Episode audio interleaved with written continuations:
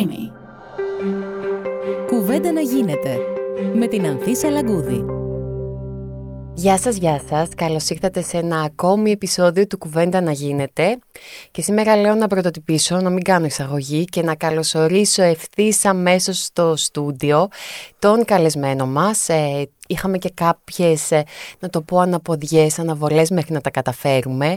Οπότε χωρίς περαιτέρω καθυστέρηση, να καλωσορίσω τον κύριο Νίκο Παπά. Γεια σας, καλησπέρα. Καλώς ήρθατε στο κουβέντα να γίνεται. Καλώς σας βρήκα. Εντάξει, δεν χρειάζεστε ιδιαίτερη συστάση, ε, πρώην υπουργός, βουλευτής ΣΥΡΙΖΑ, τομεάρχης οικονομικών. Και επειδή τον τελευταίο καιρό έτσι να πω ότι μονοπολείτε την επικαιρότητα εκεί στο ΣΥΡΙΖΑ. Όχι προσωπικός, εννοείται ως ε, Όλα, είσαστε εγχείρημα. τα πρόσωπα των ημερών Ναι, τέλος ναι. πάντων μετά την εκλογή του κυρίου Κασελάκη. Δεν ξέρω βέβαια για καλό ή για κακό. Όχι, για κακό δυστυχώς. Για Και δεν κακό. είναι, δεν είναι απλώς η εικόνα ενός κόμματος που είχε εσωτερικές τριβές.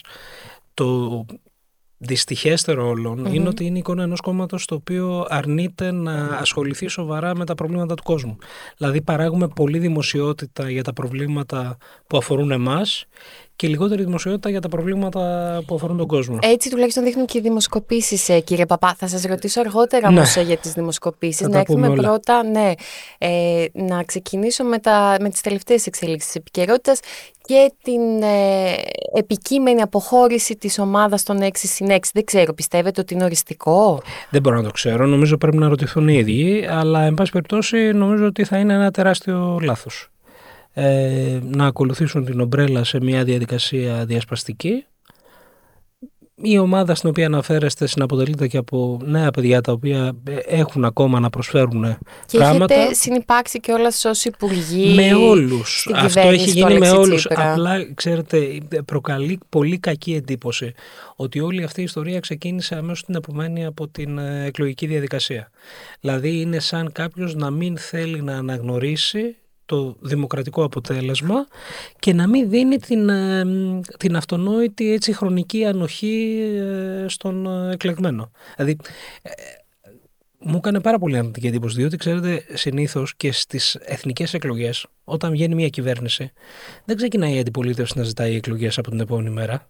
Έχει εκλεγεί μια κυβέρνηση, έχει μια εντολή, κυβερνά, διοικεί, υλοποιεί πολιτικές και η αντιπολίτευση αρχίζει και χτίζει ένα αντιπολιτευτικό λόγο με την λένε πάροδο του όμως χρόνου. ότι έχουν πολιτικές διαφορές με τον κύριο Κασελάκη, αν και δεν έχουμε δει να έχει συγκεκριμένες ε, προγραμματικές, ε, να έχει κάνει συγκεκριμένες προγραμματικές δηλώσεις ο, Ο πρόεδρος. Κασελάκης είναι αυτός ο οποίος δεσμεύτηκε από τη διακήρυξη και το πρόγραμμά μας. Εδώ θα διαφωνήσω μαζί σας. Η υποψηφιότητα της Εύσης Αξιόγλου δεν το είχε κάνει αυτό ξεκάθαρο πριν από την προεδρική εκλογή. Σας το λέω γιατί και εγώ ως υποψήφιος τα παρακολουθούσα με πάρα πολύ μεγάλη εμβρήθεια τα πράγματα. Άρα δεν είχαμε μια ανάλογη δέσμευση από εκείνη τη μεριά. Τώρα, κατά τα άλλα, μπορεί να εξαπολύεται μια εύκολη κριτική, αλλά ο χρονισμός νομίζω ότι δείχνει σε όλους ότι έχουμε προηλημένες αποφάσεις. Δηλαδή δεν πρόλαβε να κάτσει στην καρέκλα του, δεν πρόλαβε να κάνει παράδοση παραλαβή με τον Τσίπρα και είχε ξεκινήσει μια καταστροφική καθόλου κριτική. Ναι, αλλά και ο κύριος Κασελάκης δεν ξέρω αν φαίνεται και πάρα πολύ ενωτικός και αν θέλει να μείνει στο κόμμα. Δηλαδή, ήταν, τον ακούσαμε και στην, κεντ- και Ναι. στην Κεντρική Επιτροπή που ήταν λίγο, μίλησε λίγο έτσι πιο σκληρά. Είπε και ο ίδιος ε, στην παρουσίαση του βιβλίου χτες ότι δεν ήταν ο εαυτός του. δεν Εντάξει, ξέρω. Αυτό Και εμπειριστικές δηλώσεις όπως αυτή με το μαξιλάρι των 37 δις ότι ήταν η πιο μνημονιακή Αυτό δεν είναι- απόφαση της κυβέρνησης του Ναι, Αλέξη Τσίπρα. κοιτάξτε. Και θέλω να σας ρωτήσω και την άποψη σας Θα γιατί σας ήσασταν πω. στην κυβέρνηση και θα την σας πω για όλα, ψηφίσατε. θα σας πω για όλα. Για την Κεντρική Επιτροπή νομίζω και ο ίδιος ο Στέφανος μίλησε όπως έπρεπε να μιλήσει εκ των υστέρων. Σε κάθε περίπτωση όμως αυτό που έκανε ήταν να απαντήσει στις κριτικές που δέχεται το κόμμα και ο ίδιος. Δέχτηκε κριτικές πολύ ακραίες που δεν έχουν ακουστεί ούτε από τους πολιτικούς μας αντιπάλους. Στην οι οποίες Κεντρική Επιτροπή, κριτικές και λέτε. πριν, πριν η Κεντρική Επιτροπή ήταν ε, το επιστέγασμα μιας πορείας ε, κατεδαφιστικής από την επόμενη της εκλογής του. Έτσι, είμαστε αυτή τη στιγμή δύο μήνες μετά την εκλογή του Στέφανου στην Προεδρία και πρακτικά έχουμε παράξει ε, εσωκομματική είδηση που θα μπορούσαμε να παράξουμε στη διάρκεια 4 ή 8 ετών. Έτσι, Είναι δεν είναι; πολύ πυκνές Δεν εξελίξεις, είναι. ισχύει. Άρα αυτό δεν είναι κάτι που προσδοκάει, που περιμένει ο κόσμος. Είναι αυτονόητο. Τώρα για το μαξιλάρι. Για το μαξιλάρι νομίζω ότι έχει πυροδοτηθεί μια μ, ε, συζήτηση και έχει γιγαντωθεί. Ε, δυστυχώς περισσότερο ως εργαλειοποίηση φοβάμαι. Διότι το μαξιλάρι και το ύψος του το ύψος, το ακριβώς 37 δις, είναι το αποτέλεσμα όλων των φορολογικών πολιτικών που ασκήθηκαν μεταξύ του 2015 και του 2019. Όταν κυβερνούσαμε εμείς, είχαμε κάνει καθαρό ότι οι πολιτικές που ασκούνται είναι το μείγμα πραγμάτων που εμείς θέλουμε και αυτών που μας επιβάλλουν. Άρα το να έρθουμε εκ των υστέρων και να τις υιοθετήσουμε όλες και άκρητα δεν είναι σοφό. Είμαστε περήφανοι που αφήσαμε γεμάτα τα μία, αλλά είναι ανοιχτή η συζήτηση για το αν το μαξιλάρι θα μπορούσε να είναι χαμηλότερο και να έχουν γίνει παροχές. Πόσο Προσέξτε, χαμηλότερο. θα μπορούσε να είναι 30 δις. Θα μπορούσε. Θα λέτε. μπορούσε, ναι, διότι 15 δις είναι το σκληρό μαξιλάρι, 10-12 χρειάζονταν για την ανακεφαλαιοποίηση των τραπεζών. Από εκεί και πάνω υπήρχε ε, ένα περιθώριο να ασκηθούν. Αλλά Ναι, προσέξτε τώρα, αυτό όμως, εγώ δεν, ε, να δεν σας εκτοξεύω βέλη έναντι κανενός. Εναντίον κανενός. Γιατί, γιατί ήμουν και εγώ μέλος του Υπουργικού Συμβουλίου. Ακριβώς, Καταλαβαίνω. γιατί αυτή η απόφαση φαντάζομαι δεν ήταν του κύριου Τσακαλώτου. Δεν Μα- την πήρε μόνος μα του. αυτό, εγώ- ήταν εγώ δεν μια είπα- απόφαση της εγώ δεν είπα. κυβέρνησης και του Αλέξη Τσίπρα, του Πάμε Πρωθυπουργού λίγο. συγκεκριμένα. Ο Ευκλήδης έχει κάνει μια επιλογή αποχώρησης από το ΣΥΡΙΖΑ και οικοδόμησης ενός κομματικού σχηματισμού, ο οποίος θα ασκήσει πολεμική στο ΣΥΡΙΖΑ. Όχι, η κριτική θα είναι ένα ευθέως ανταγωνιστικό σχήμα με αυτό με το οποίο εκλέχτηκε. Και για το παρελθόν, ακόμα και όταν ήμουν υποψήφιος πρόεδρος, έλεγα ότι αυτό το πράγμα πρέπει να το συζητήσουμε, αλλά ως συλλογική αυτοκριτική. Διότι το να βγαίνω εγώ, επί παραδείγματι, και να λέω ότι ο Α ή ο Β υπουργός έκανε κακός τότε, δεν είναι πολύ έντιμο και σωστό, Άρα διότι, θεωρείτε ότι- διότι είχα επιλέξει να μείνω στο Υπουργικό Συμβούλιο. Το έντιμο θα ήταν αν είχα αποχωρήσει τότε, ναι βεβαίως θα μπορούσα όπως τότε και τώρα να λέω ότι ο Τάδε έχει την ευθύνη. Άρα καλύτερα έπρεπε να το φέρει ο πρόεδρος στο συνέδριο, λέτε, να το συζητήσετε. Δεν είπα ε, κάτι ε, τέτοιο. Είπα ότι αυτή είναι μια ζωντανή συζήτηση και προφανώς όταν ερωτάται ο πρόεδρος, ο οποίος έχει την ευθύνη να εκπροσωπεί το κόμμα προς τα έξω, πρέπει να αποτυπώνει τη συλλογική απόφαση. Για το δε μαξιλάρι για το ύψος του, πρέπει να σας πω ότι προεκλογικά είχε κάνει και ο Γιάννης Οδραγασάκης μια αντίστοιχη δήλωση. Που είπε ότι είναι Είδαμε μια όμως ανοιχτή. τώρα να στηρίζει απόλυτα τον, Εντάξει, ε, εγώ σας την λέω ότι απόφαση εγώ αυτή σας της λέω, κυβέρνησης, γιατί σας φαντάζομαι δεν ήταν λέω- απόφαση του κύριου σας Τσακαλώτου. λέω ξανά, προφανώς ήταν συλλογική απόφαση, προφανώς όμως και αποτύπωνε το σύνολο των φορολογικών πολιτικών που εφαρμόσαμε. Αλίμονο αν εμείς στείλουμε τώρα μήνυμα ότι το σύνολο των πολιτικών που εφαρμόσαμε ήταν δική μας επιλογή. Έτσι δεν είναι, διότι είχε γίνει και πολύ μεγάλη μάχη και το θυμάμαι χαρακτηριστικά. Οι θεσμοί ζητούσαν τότε να προχωρήσουμε σε μια δήλωση υιοθεσίας. Δηλαδή να πούμε αυτά που εφαρμόζονται είναι δικές μας επιλογές και δεν το κάναμε ποτέ. Και δεν το κάνει ο Αλέξης ο Τσίπρας ποτέ. Ακριβώς για να υπάρχει πάντα η υπόμνηση η οποία αποτυπώθηκε στην αρχή της δικής μας διακυβέρνησης και μετά το Σεπτέμβριο του 2015 που είχαμε τη δεύτερη εκλογική νίκη ότι το εφαρμοζόμενο πρόγραμμα είναι το μείγμα των πραγμάτων που εμείς θέλουμε να κάνουμε και πραγμάτων που μας επιβάλλονται για να βγει η χώρα από τη χρεοκοπία. Συμφωνώ, αλλά ήταν κάτι συλλογικό, όπως είπατε κι εσείς. Επειδή το αναφέρατε όμως για το ότι ο Ευκλήδης Τσακαλώτος θα δημιουργήσει ε, μια κοινοβουλευτική ομάδα, περιμένει Δεν είπα φαντάζομαι κοινοβουλευτική ομάδα, είπα κόμμα. κόμμα. Μμ, είπα κόμμα. Έχει Ναι. κάνει μια επιλογή πολεμική απέναντι στο ΣΥΡΙΖΑ. Δεν είναι αντίστοιχη της εντολής που έλαβε και ο ίδιος και λάβαμε και όλοι συλλογικά να υπηρετήσουμε. Είναι μια επιλογή της δικής του τάσης, της ομπρέλας, η οποία ήταν προαποφασισμένη. Είναι μια επιλογή η οποία βγαίνει απέναντι στο ΣΥΡΙΖΑ, απέναντι στις προσδοκίες του αριστερού και προοδευτικού κόσμου. Πιστεύετε τώρα ότι θα α- αρχικά πριν το κόμμα ότι θα συγκροτήσει με την ε, κυρία Χτσιόγλου και τους ε, υπόλοιπους από την ομάδα 6 συν 6 μαζί κοινοβουλευτική ομάδα ε, Σας είπα το απέφχομαι. Δεν θέλω να προβώ σε εκτιμήσεις. Αυτή τη στιγμή που μιλάμε δεν έχει ανακοινωθεί κάτι οριστικό. Οπότε δεν και θεωρείτε εσείς, ότι είναι και, οριστικό. εσείς, και, εσείς, και εσείς και εγώ είμαστε υποχρεωμένοι να αναμένουμε. Ναι, συμφωνώ. Απλά εσείς Έτσι τα δεν είναι. ξέρετε λίγο ε, καλύτερα εκ των έσω. Πω, Οπότε φανταστείτε όμως που μπορείτε τώρα- να κάνετε καλύτερα προβλέψεις. Έχω, έχω μία εκτίμηση, αλλά καλύτερα να μην τη μοιραστώ μαζί σας όσο είναι Όχι, ανοιχτό το μαζί μου μικρόφωνο. Θα την ε, μοιραστείτε. Δεν γίνεται. Δεν γίνεται. Δεν Τώρα γίνεται, πρέπει να τη μοιραστείτε; Δεν γίνεται, δε- διότι θα είναι σαν να προκαταλαμβάνω αποφάσεις που θα λάβουν οι άλλοι για την προσωπική τους πορεία και αυτό δεν είναι κομψό. Όπως αντιλαμβάνεστε, Ε, σε κάθε περίπτωση όμως πιστεύω και όπως είπα και πριν ότι ε, η ομάδα η οποία υπάρχει γύρω από την Έφη Αξιόγλου συναποτελείται και από νέα παιδιά τα οποία έχουν να προσφέρουν πάρα πολλά και δεν θα μπορούν να το κάνουν αν ακολουθήσουν την ομπρέλα σε αυτή την ε, επιλογή της ε, διάσπασης. Θα σας κάνει κακό πιστεύετε αν συγκροτήσουν σε κοινοβουλευτική ομάδα, θα σας τυχήσει. Ε, νομίζω ότι θα στοιχήσει ενδεχομένως στα κοινωνικά συμφέροντα και δεν θα είναι κάτι ευχάριστο Δεν θα είναι κάτι ευχάριστο. Ο κατακαιρματισμός. Ναι, ναι, ναι. Διότι, ξέρετε, ε, πρέπει ο καθένας όταν αποφασίζει για τη στάση του, πρέπει να κοιτάει λίγο έξω από το παράθυρο. Όχι μόνο το τι αντέχει το στομάχι του. Είναι και αυτό ένα ερώτημα. Αλλά έξω από το παράθυρο είναι ο κόσμος που περιμένει να έχει μια αξιόπιστη πρόταση για την ακρίβεια, για τα νίκια τα οποία έχουν φτάσει στο Θεό, για το ιδιωτικό χρέος το οποίο απειλεί να πνίξει και τα νοικοκυριά για τις επιχειρήσεις. Και το ερώτημα είναι η προσωπική μας πολιτική στάση και επιλογή και πορεία. Βοηθάει στο να υπερβεί ο κόσμος σε αυτά τα προβλήματα; Αυτό πρέπει να είναι το κριτήριο ενός αριστερού προοδευτικού. Εννοείται ότι ανθρώπου. θα κάνει κακό η διάσπαση, περαιτέρω διάσπαση της κεντροαριστεράς. Ε, κατά τεκμήριο, νομίζω. Και, γιατί ξέρετε, γιατί σα το λέω, κυρία Σαλαγκούδη, γιατί η ιστορία επιτυχίας του ΣΥΡΙΖΑ είναι η ιστορία άρσης όλων των διασπάσεων που κληρονομήσαμε. Δηλαδή η αριστερά ήταν πολυκέφαλη, κατακαιρματισμένη. Ο Αλέξης Τσίπρας κατάφερε με πολύ μεγάλη συνέπεια και ακολουθώντας μια πολιτική για πάνω από 6-7 χρόνια να ενώσει πάρα πολλές δυνάμεις και μετά και δυνάμεις που ήταν πέραν της αριστερα να έρθουν να συμβάλλουν στο εγχείρημα. Αυτή την πορεία πρέπει να ακολουθήσουμε Ο και κ. τώρα. Κασελάκης όμως είναι ενωτικός όπως αναφέρατε για τον Αλέξη Τσίπρα. Νομίζω ότι χρειάζεται πάρα πολύ μεγάλη νοητική, συναισθηματική ε, προσπάθεια για να καταλογίσει κανείς στο Στέφανο διχαστικό λόγο αυτή τη στιγμή. Πραγματικά θεωρώ ότι αμήνεται. Βεβαίως, εντάξει, κάποια πράγματα παραδέχτηκε και ο ίδιος ότι δεν έπρεπε να υποθούν όπως υπόθηκαν, αλλά είναι στην δυσάρεστη θέση να μην έχει την ευχέρεια να ασκήσει τα καθήκοντά του από την ώρα που εκλέχτηκε.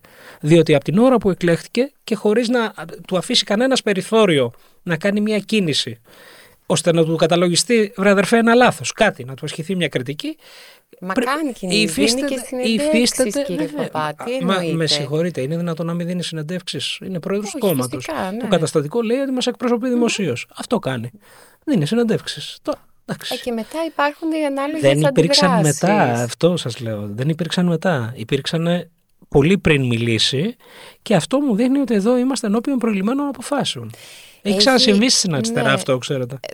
ναι, έχει δηλαδή στα τέλη της δεχτεί- δεκαετίας του 80. Έχει δεχτεί κριτική όμως και για τα πρόσωπα που έχει, που έχει επιλέξει. Δηλαδή, να σας πω τώρα, ο κύριος Πολάκης, εσάς ο τρόπος που παρεμβαίνει, είχαμε το πρόσφατο αυτό με την κυρία Αναγνωστοπούλου, εσάς σας εκφράζει. Θα μείνω σε αυτό που είπε και ο ίδιος ε, ο Στέφανος ότι δεν βοήθησε αυτή η τοποθέτηση. Ε, αλλά η θέση που έχει ο καθένας μας και στην κοινοβουλευτική ομάδα αυτή τη στιγμή είναι συλλογική απόφαση. Δηλαδή έχει ψηφίσει η κοινοβουλευτική ομάδα για να είμαι εγώ κοινοβουλευτικός εκπρόσωπος αυτή τη στιγμή. Έτσι, αυτό δεν πρέπει να διαφεύγει και βεβαίως και όλοι μας και αυτό αφορά και τον πρόεδρο και εμένα και τον Παύλο και όλους, όλους, όλους. Πρέπει να ανταποκρινόμαστε στις, στα προαπαιτούμενα του ρόλου τον οποίο έχουμε αναλάβει. Έτσι, γιατί έχει άλλα προαπαιτούμενα ο ένας ρόλος, αλλά ο άλλος. Συμφωνώ. Έτσι Αυτό δεν ο είναι. ρόλος Πρέπει του δηλαδή κύριου όταν Πολάκη είσαι- Είναι να κάνει αυτού του είδους τις αναρτήσεις. Τα είπαμε αυτά όμως. Νομίζω τοποθετήθηκα, δεν θα επανέλθω. Ξέρει και ο ίδιος τη γνώμη μου, διότι έχουμε μια πάρα πολύ καλή σχέση και τη γνώμη μου του τη λέω ανοιχτά. Να ρωτήσω τώρα κάτι άλλο. Αν ε, τελικά δεν φύγει η κυρία Χτσιόγλου και όλα τα υπόλοιπα ε, στελέχη και μέλη της ομάδας 6 και συνεχίσει μια ισοκομματική αντιπολίτευση μέσα στο ΣΥΡΙΖΑ, δεν θα είναι και αυτό ένα πρόβλημα. Θα είναι τεράστιο πρόβλημα. Το μένω σε ένα κόμμα σημαίνει μένω και εργάζομαι για την επιτυχία του. Δεν μπορώ να μείνω σε ένα κόμμα και να εργάζομαι για την αποτυχία του. Εάν θέλω να εργαστώ για την αποτυχία ενός κόμματος, πάω σε ένα άλλο. Ή μένω εκτός αυτού του κόμματος και το κάνω. Έτσι δεν είναι; Άρα, ε, αυτό που ευχόμαστε όλοι να γίνει είναι να πάρουν απόφαση παραμονής και να γίνουμε όλοι μια γροθιά για να δώσουμε από κοινού τις μάχες. Ο κύριος Τσίπρας πιστεύετε ότι άργησε να, ε, να πα- παρέμβει. Θεωρώ ότι μέχρι τώρα έχει ανταποκριθεί σε αυτό που απαιτεί ο ρόλος που de facto έχει. Ο Αλέξης Τσίπρας είναι ένας εγγυητής της συνέχειας του ΣΥΡΙΖΑ, είναι ο ιστορικός ηγέτης, είναι ο άνθρωπος που ανέβασε το κόμμα από το 3 στο 33% και αν μιλούσε κάθε φορά που τον καλούσαν κάποιοι να μιλήσει, δεν θα έπρεπε να κάνει τίποτα άλλο. Ναι, αλλά φαίνεται ότι μάλλον δεν απέδωσε ο τρόπος Αλλά δεν που είναι παιδονόμος. προσπάθησε Ο να- Τσίπρας δεν είναι παιδονόμος. να τους Λέει, πείσει.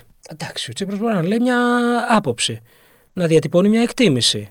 Δεν μπορεί να βάλει καπίστρι για να τον κρατήσει τον άλλον. Εντάξει, είναι και στο κάτω-κάτω άνθρωποι οι οποίοι έχουν διαγράψει μια πορεία, έτσι. Δεν μπορεί να τους φταίει κάποιος άλλος. Αν κάνουν μια τόσο εμφατική επιλογή απέναντι στο κόμμα το οποίο τους ανέδειξε, αυτοί θα φέρουν την ευθύνη.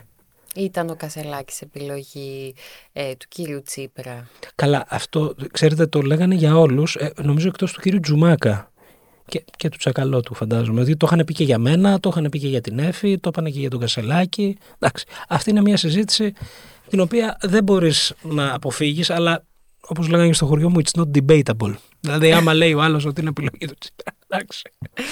Επειδή το χρησιμοποιεί και ο κύριος ε, Κασελάκης ε, πάρα Ο πολύ. κύριος συχνά. Κασελάκης είπε ότι ο Αλέξης Τσίπρας τον Ναι. έβαλες στο Μια επικρατείας. φορά κάνει και άστοχε Εντάξει. δηλώσεις. Ε, είπε ότι ο Αλέξης Τσίπρας, ε, καλά αυτό είναι δική σας άποψη, Τώρα, εγώ έχω άλλη. Δική μου είναι. Ναι, Εγώ βέβαια. τη λέω, το Βέβαια, δικό μου εσείς. στόμα βγήκε, παίρνω Βεβαίως. την ευθύνη. Όχι, δε, απλά δεν, εννοώ δεν το διατυπώσατε ως καταστάλαγμα της δικής μας, δεν ερμηνεύσατε δική μου δήλωση. Όχι. Έτσι. Ε, άρα νομίζω ότι ε, το να εκτιμάμε μεταξύ μας αν ο Τσίπρας έβαλε κάποιον υποψήφιο ή δεν έβαλε, είναι ατελέσφορο. Δεν, δεν έχει τέλος αυτή η κουβέντα. Διότι ε, έβλεπα ας πούμε διακινούνταν μια φωτογραφία από μια παρουσίαση για το οικονομικό πρόγραμμα προεκλογικά που ήταν η Εφη Αξιόγλου στο ίδιο πάνελ με τον Αλέξη. Και διακινούνταν ως απόδειξη ότι είναι η εκλεκτή του. Έτσι δεν είναι; Τι σημασία έχει τώρα πλέον αυτό. Ναι, αυτό το όμως; πρόσεξε νομίζω και ο, ο κύριος Τσίπρας πολύ να μην εμφανιστεί πιο πριν όσο ήσασταν. Ε, μα, δεν, άμα- σε- ε, μα αυτό θα, στις αυτό, εκλογές κατά, τη τις γνώμη, ομαδικές. κατά τη γνώμη αυτό ήταν η βασική του υποχρέωση. Μμμ. Και ε, ε, θυμάμαι και έγινε και μια κουβέντα γιατί δεν ήρθε στο προσυνέδριο ε, που αναδείχθηκαν οι υποψηφιότητες. Εκεί και η παραμικρή του κουβέντα, η παραμικρή κίνηση, η γλώσσα του σώματος θα ξεκίναγε να ερμηνεύεται ως έμεση, άμεση στήριξη κλείσιμο του ματιού σε κάποιον υποψήφιο. Ε, Καλά έκανε και τον προφύλαξη. Τον στο ρόλο έχετε του, ζήσει λοιπόν. από τα πρώτα του χρόνια, φαντάζομαι, τον ε, ε, Ναι. κύριο Τσίπρας. Είστε συνοδοιπόροι. 1995. Ναι. Σε τι πιστεύετε ότι υπερτερεί από τον ε, κύριο Κασελάκη; Μην με βάζετε να κάνω τέτοιες συγκρίσεις. Είναι, προ- είναι προϊόν μιας ε, άλλης ιστορικής εποχής η, η ηγεσία του Αλέξη. Δηλαδή, ήμασταν πολύ λίγοι άνθρωποι όταν ήμασταν στην νεολαία του συνασπισμού το 1995. Μέχρι και τα τέλη της δεκαετίας του 90 ήταν εποχές άνεδρε για την αριστερά. Τότε ξεκίνησε η αριστερά να παίρνει κάποιες ανάσες από τα ευρωπαϊκά κινήματα κτλ. κτλ. Περάσαμε πάρα πολύ δύσκολα. Έγιναν διασπάσεις, σας θυμίζω, με τη Δημοκρατική Αριστερά τότε, με τον Αλεκό Αλαβάνο κτλ, κτλ. Μετά ήρθε η κρίση. Και ο Αλέξης Τσίπρας αξιοποίησε με τον ε, πλέον άψογο τρόπο, κατά τη γνώμη μου, τα ιδεολογικά και πολιτικά εργαλεία που είχε ο χώρος μας και τα εφάρμοσε πάνω στην πολιτική συγκυρία. Δηλαδή τον τρόπο που αντιλαμβάνεται ένα κόμμα τις συμμαχίες, την ανάγκη να φτιάχνει πλειοψηφίες, διότι μπορεί να έχει ένα ωραίο πρόγραμμα, αλλά άμα δεν πλειοψηφίσεις, τι νόημα έχει να το έχεις. Ε; Αν δεν μπορείς με το πρόγραμμά σου να αλλάξεις τη ζωή των ανθρώπων, δεν έχει νόημα να βασανίζεσαι για να το γράψεις με τρόπο άρτιο. Αυτό πιστώνεται λοιπόν ο Αλέξης. Πιστώνεται θα το έτσι και λέγατε. αλλιώς, έτσι Ναι. και αλλιώς προσαρμόζεσαι και στις διεθνείς ε, συνθήκες και στις συνθήκες ε, τις κοινωνικές ούτως ή άλλως. Δεν μπορείς να μην το κάνεις αυτό. Δεν μπορείς να έχεις απλώς μια θεωρία που να νομίζεις ότι είναι εφαρμόσιμη είτε βρέχει είτε χιονίζει είτε είχε ήλιο είτε ξέρω εγώ κάνει ψύχος. Η θεωρία έχει νόημα όταν μπορεί να διαβάσει και την ε, ιστορική στιγμή και συγκυρία. Έτσι δεν είναι; Άρα πιστώνεται ότι έκανε την αριστερά κυβέρνηση, έβγαλε τη χώρα από τα μνημόνια, έλυσε ένα τεράστιο ιστορικό ζήτημα διεθνών σχέσεων και έκλεισε ένας ιστορικός κύκλος ε, πρώτος, ε, ο οποίος έχει ένα μεγάλο θετικό πρόσημο. Σε κατά τι τη γνώμη μου. περτερεί δεν μου είπατε όμως, ή σε τι διαφέρει; Ο- Στα, στα πρώτα, Εντάξει, όσο δεν είναι- λίγο γνωρίζετε δεν τον, είναι, ε, δεν και είναι τον έχετε δει να καθόλου, λειτουργεί ναι, δεν τον είναι καινούριο καθόλου εύκολο πρόεδρο. τώρα να κάνει κανείς τέτοιες συγκρίσεις. Νομίζω όμως ότι έχουν ένα κοινό σε σχέση με την δυνατότητά τους να ε, επικοινωνούν με τον κόσμο απευθείας. Δηλαδή αυτό που είπε και ο Στέφανος τελευταία και κάποιοι το τράβηξαν λίγο από τα μαλλιά και το παρεξήγησαν, λέει το αδιαμεσολάβητο δεν είναι καλό. Δεν είχε αδιαμεσολάβητη σχέση με τον κόσμο Τσίπρας. Το λέει συχνά. Αστείο πράγμα. Αστείο πράγμα. Δηλαδή, έχω ζήσει περιοδίες του Τσίπρα όπου το κόμμα μας να μην έχει οργανωμένες δυνάμεις πάρα πολύ σοβαρές, αλλά να έρχεται κόσμος απλώς για να, να δει τον ίδιο. Αυτό ήταν μια διαμεσολάβητη σχέση με τον κόσμο. Και βεβαίως ο Αλέξης πιστώνεται ότι άνοιξε και την πόρτα στον μετασχηματισμό και τη συμμετοχή της βάσης. Δεν ήμασταν έτσι. Ήμασταν ένα κόμμα το οποίο είχε κλειστές πόρτες. Και το πληρώσαμε αυτό. Και τώρα δεν ξέρω βέβαια. Ωραία, θα συνιστούσατε κάτι στον κύριο Κασελάκη να αλλάξει; Ε, θα τα πούμε αυτά στα όργανά μας, αν έχω κάποιες, Τώρα. κάποιες απόψεις. Κοιτάξτε, ε, είπα και πριν ότι δυστυχώς ε, κάποιοι έκαναν την επιλογή να μην αφήσουν να πάρουμε ανάσα. Από την ώρα της εκλογής δηλαδή της Προεδρικής ξεκίνησαν μια προσπάθεια κατεδάφισης του χώρου. Συνεπώς εμείς πρέπει να αναβαθμίσουμε τη διάταξη των δυνάμεων που έχουμε, να αξιοποιήσουμε όλα τα στελέχη, να αξιοποιήσουμε και νέο κόσμο. Νομίζω ότι τα έχει στο μυαλό του αυτά, Στέφανος όμως. Δεν μου είπατε κάτι, αλλά. Σας είπα, σας είπα. Διάταξη δυνάμεων, αξιοποίηση όλου του στελεχικού δυναμικού. Δεν τα, έχουμε δεν περιθώρια. έχουμε, έχουμε περιθώρια να κάνουμε και άλλα. Έχει κάνει την προσπαθειά του, αλλά λέω ότι το 90% του χρόνου του αναγκάζεται να το καταναλώνει να το επενδύει, δεν ξέρω πώς θα λέτε, να το πείτε και να το αξιολογήσετε, στο να κλείνει πληγές που ανοίγουν άλλοι. Αυτή είναι η αντικειμενική αλήθεια. Τώρα όποιος δεν θέλει να τη δει αυτή, έτσι και σας μιλάει ένας άνθρωπος ο οποίος εγώ δεν θα διστάσω να του κάνω κριτική και κριτική οξία και εχμηρή αν χρειαστεί. Όπως με το δημοψήφισμα. Ε, μα δεν, δεν, δεν υπάρχει περίπτωση να, να, να κρυφτώ. και ο κύριος Δεν υπάρχει, θέλω να σου πω για το δημοψήφισμα, ότι Μπορεί να υπήρξε μια διαφωνία, αλλά έγινε μια προσπάθεια σύνθεσης μέσα στην Κεντρική Επιτροπή, στην οποία έπαιξε καταλητικό ρόλο και ο ίδιος. Και η Όλγα Γεροβασίλη και τα μέλη της Επιτροπής Απόφασης. Πάρα πολύ σημαντικό αυτό. Στα κόμματα να υπάρχει αυτή η διάθεση για σύνθεση. Η οποία απέδωσε και είναι και σημαντικό σαν μήνυμα, ξέρετε, διότι αποδεικνύεται ότι και στις πιο δύσκολες στιγμές τα κόμματα πρέπει να έχουν κανόνες και συγκρότησης στην οποία να προσφεύγουν για να έχουν αμυντικούς μηχανισμούς. Ναι, συμφωνώ. Απλά αρχικά το δημοψήφισμα δεν ε, ήταν βάση αυτής της λειτουργίας και του καταστατικού. Που νομίζω όμως ότι, νομίζω ότι η απόφαση της Κεντρικής Επιτροπής είναι απολύτως σαφής και είναι ε, μία αναφορά σε μία πάγια λειτουργία. Ότι πειθαρχικά μέτρα παίρνει η Επιτροπή Διοντολογίας και βεβαίως όλοι μας στηρούμε το καταστατικό. Ναι, το καταφέρατε στο τελος να το κάνετε. Τώρα δεν ξέρω αν βέβαια η, η εικόνα που είχε η Κεντρική Επιτροπή αν... Όχι, ήταν πολύ πίσω ναι. από τις προσδοκίες του κόσμου. Δεν, δηλαδή, και αισθάνθηκα και εκεί, ειλικρινά σας μιλάω, ότι βρεθήκαμε όλοι ενώπιον προηλημένων αποφάσεων. Και οι αποφάσεις ήταν προηλημένες διότι έγινε και μία αξίωση να υπάρξει ψηφοφορία στην αρχή. Αυτά δεν γινονται Η Κεντρική Επιτροπή συνέρχεται, βουλεύεται, συζητά Μπορεί εσείς να με πείσετε για κάτι, μπορώ εγώ να σας πείσω για κάτι μέσα στη συζήτηση και στο τέλος γίνεται ψηφοφορία. Η διαδικασία συνεδρίας της Κεντρικής Επιτροπής είναι μια διαδικασία διαβούλευσης και αναζήτησης συνθέσεων. Επειδή λέτε τώρα για την ε, περίοδο χάριτος του κ. Κασελάκη, του δίνετε περίοδο χάριτος ή πρέπει να δοθεί περίοδος χάριτος μέχρι τις ευρωεκλογές; Οι ευρωεκλογές είναι ένα μεγάλο τεστ για όλους μας, όχι μόνο για τον Στέφανο, για όλους μας, διότι είναι η πρώτη πολιτική κάλπη και εκεί πέρα θα αξιολογηθούμε όλοι. Δεν, αλλά αυτό το πράγμα που ζήσαμε νομίζω ότι δεν ξέρω κι εσείς με την, με την πείρα σας στο ρεπορτάζ και στην Ελλάδα δεν έχει σημασία. Όσοι και να είναι είμαι βέβαιος ότι δεν θυμάστε κάτι ανάλογο. Νεοεκλεγήσα ηγεσία κόμματος να αντιμετωπίζει αυτό το φαινόμενο από την πρώτη ώρα; Ε, νομίζω. Ναι, αλλά από μόνο τους ο κύριος Κασελάκης είναι. Ε, ε, έλεγε για το βιβλίο, δεν ξέρω αν θέλω να βάλω το χαρακτηρισμό φαινόμενο. Είναι κάτι διαφορετικό. Ναι, Κομίζει σίγουρα κάτι είναι. διαφορετικό. Δεν ξέρω αν είναι ουσιαστικό, αλλά σίγουρα είναι κάτι πολύ διαφορετικό και καινούργιο για δεν, τα ε, ναι, πολιτικά είναι, πράγματα. Είναι διαφορετικός ο τρόπος που τα προσεγγίζει τα πράγματα. Έχει μια δυνατότητα απευθείας επαφής με τον κόσμο, την οποία πρέπει η παράταξη να την αξιοποιήσει δεν ε, είναι κάτι το οποίο μπορεί από μόνο του να μας πάει μακριά. Έτσι, δηλαδή αυτό το επικοινωνιακό του χάρισμα.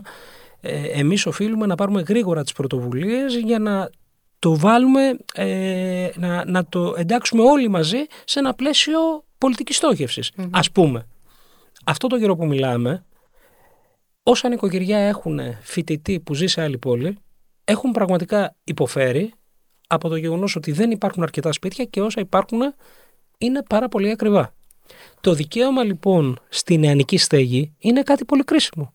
Εκεί η δυνατότητα που έχει ο Στέφανος να επικοινωνεί με νεότερα παιδιά, που ενδεχομένως δεν την έχω εγώ, δεν την έχουν άλλα στελέχη του ΣΥΡΙΖΑ, πρέπει να αξιοποιηθεί από την παράταξη για να υπηρετηθεί αυτός ο προγραμματικός στόχος, που είναι πάρα πολύ κρίσιμος.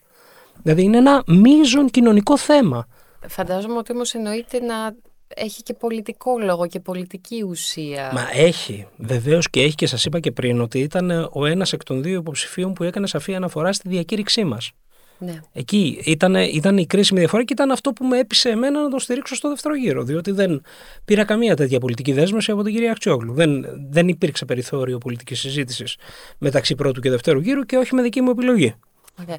Το 17% τώρα που είπε ε, ο κύριος Κασελάκης, καταρχάς συμφωνείτε; Και δεύτερον, αν δεν ε, φτάσει το 17% θα τεθεί θέμα ηγεσίας; Και θα το φτάσουμε και θα το ξεπεράσουμε. Το πιστεύω βαθιά, γιατί ε, ο κόσμος θα αναζητήσει την εναλλακτική επιλογή απέναντι στον κύριο Μητσοτάκη.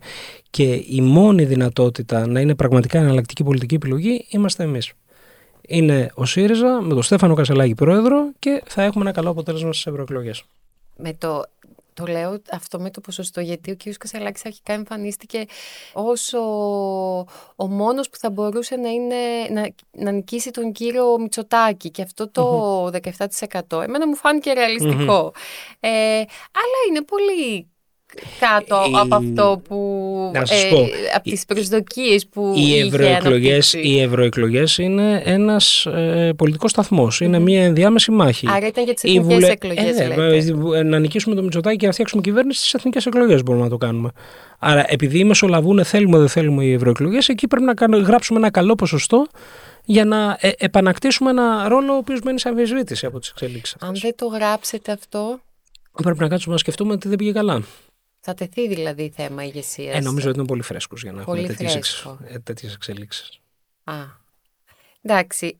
Αυτό με τις ε, δημοσκοπήσεις τώρα που σας δείχνουν τρίτο κόμμα, Εντάξει, είχαν προαναγγελθεί. Μετά από πολλά χρόνια. Νομίζω ότι είχαν προαναγγελθεί και δεν πιστεύω ότι αποτυπώνουν το τι πραγματικά συμβαίνει. Και να σας πω γιατί. Όχι διότι, αυτό πάλι, διότι αχ, θα το ξαναπώ. Μην, μην κουράζεστε, μην κουράζεστε. Ετοιμαστείτε γιατί είναι πολύ κουραστικό λοιπόν. ε, τι γίνεται το λέγατε τώρα; και πριν τις εκλογές, απλά θέλω να το, το επισημάνω. Το σε λέγαμε αυτό και σημείο. επανέρχομαι. Επανέρχομαι να σας πω το εξής. Ότι είναι πάρα πολύ λογικό ένας άνθρωπος ο οποίος ψήφισε ΣΥΡΙΖΑ και τον παίρνει τηλέφωνο μια δημοσκοπική εταιρεία αυτή τη στιγμή να έχει σκεπτικισμό. Διότι δύο μήνες, με δική μας ευθύνη, γίνεται μάρτυρας μιας κατάστασης η οποία είναι πολύ πίσω από τις προσδοκίες του. Αυτός ο άνθρωπος λοιπόν, ο οποίος είναι έτοιμος να κάνει την επιλογή του ΣΥΡΙΖΑ και να το δηλώσει και στη δημοσκοπική εταιρεία και να πάει και στην κάλπη και να την κάνει την επιλογή, βλέπει αυτή τη στιγμή ένα κόμμα το οποίο παράγει κυρίως εσωκομματική ειδησιογραφία.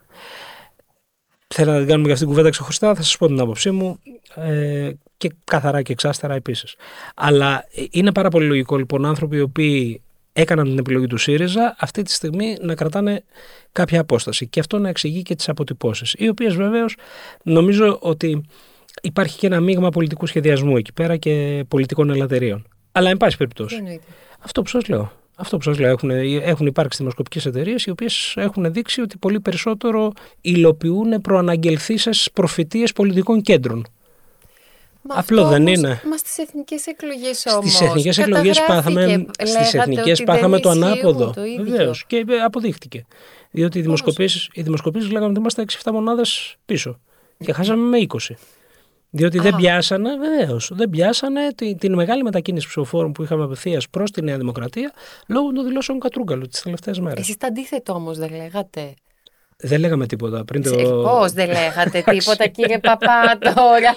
Τα αντίθετο λέγατε. Θα λέγατε ότι είναι ακόμη έχετε μικρότερο δει κανένα, το ποσοστό. Έχετε δει, έχετε δει κανένα κόμμα εξουσίας να πηγαίνει σε εκλογές και να λέει Πάω για να χάσω. Όχι, Εντάξει, αλλά μην το δεν θεωρείτε είδα λοιπόν και μη να αναμενόμενο. συνέχεια να αναιρούν τους ε, δημοσκόπους Οι και ότι βγάζουν δημοσκοπικές, οι δημοσκοπήσεις. δημοσκοπικές σας λέω δίνανε εκείνο τον καιρό και το θυμάμαι καλά τις 6 και τις 7 μονάδες διαφορά. Αυτή ήταν η πραγματικότητα και νομίζω ότι με αυτή θα πηγαίναμε αν δεν υπήρχαν οι ατυχείς δηλώσεις ε, του τελευταίου, των τελευταίων 24 ώρων. Τον κύριο Κατρούγκαλο, Ε, βέβαια. εννοείται. Ε, βέβαια, ναι, διότι θεωρώ ότι εκεί κινητοποιήθηκε ένα κομμάτι της μεσαίας τάξης οργανωμένα, το οποίο φοβήθηκε ότι θα εφαρμόσουμε τις πιο δύσκολες πλευρές των πολιτικών που ε, μας επέβαλαν. Το οποίο ήταν πραγματικό. Δεν είχε κακά ταπεινά ελαττήρια όλος αυτός ο κόσμος. Θορυβήθηκε, πραγματικά Να θορυβήθηκε. σας πω όμως, αυτό που είπατε τώρα για τις δημοσκοπήσεις είναι μια ερμηνεία σχετικά με το τι συμβαίνει στο ΣΥΡΙΖΑ και μπορεί να έχει κάποια ε, λογική βάση, σίγουρα έχει. Αλλά από την άλλη, όταν βγαίνει ένας νέος πρό, πρόεδρος, δεν πρέπει να υπάρχει ένας Από όταν να έτσι, προλάβει. αέρας Ναι, θα ανάταξης έπρεπε αυτό. και να φανεί και στις Αυτό- δημοσκοπήσεις. Μα αυτό θα έπρεπε να υπάρχει. Διότι βγήκαμε μέσα από μια διπλή εκλογική ήττα. Προσέξτε. Και ήρθαν ξαφνικά 150.000 άτομα. Μα αυτό λέω, θα Αυτό, πρέπει α, να να καταγραφεί. ολοκληρώσω. Να ολοκληρώσω. Μισό λεπτό. Έρχονται λοιπόν 150.000 άτομα. Και τι κάνουμε εμείς από την επόμενη; Αρχίζουμε και αποδομούμε και καταστρέφουμε. Δεν αφήνουμε δηλαδή καν τον κόσμο αυτό να χαρεί. Θυμάμαι τον Ευκλήδη, τον Τζακαλώτο, το ίδιο βράδυ να λέει έχουμε μια ήττα της αριστεράς. Την ημέρα που έχουν ψηφίσει 150.000 αριστεροί και προοδευτικοί πολίτες. Ειλικρινά σας μιλάω, μου έκανε αρνητική εντύπωση, αλλά τώρα εξηγείται.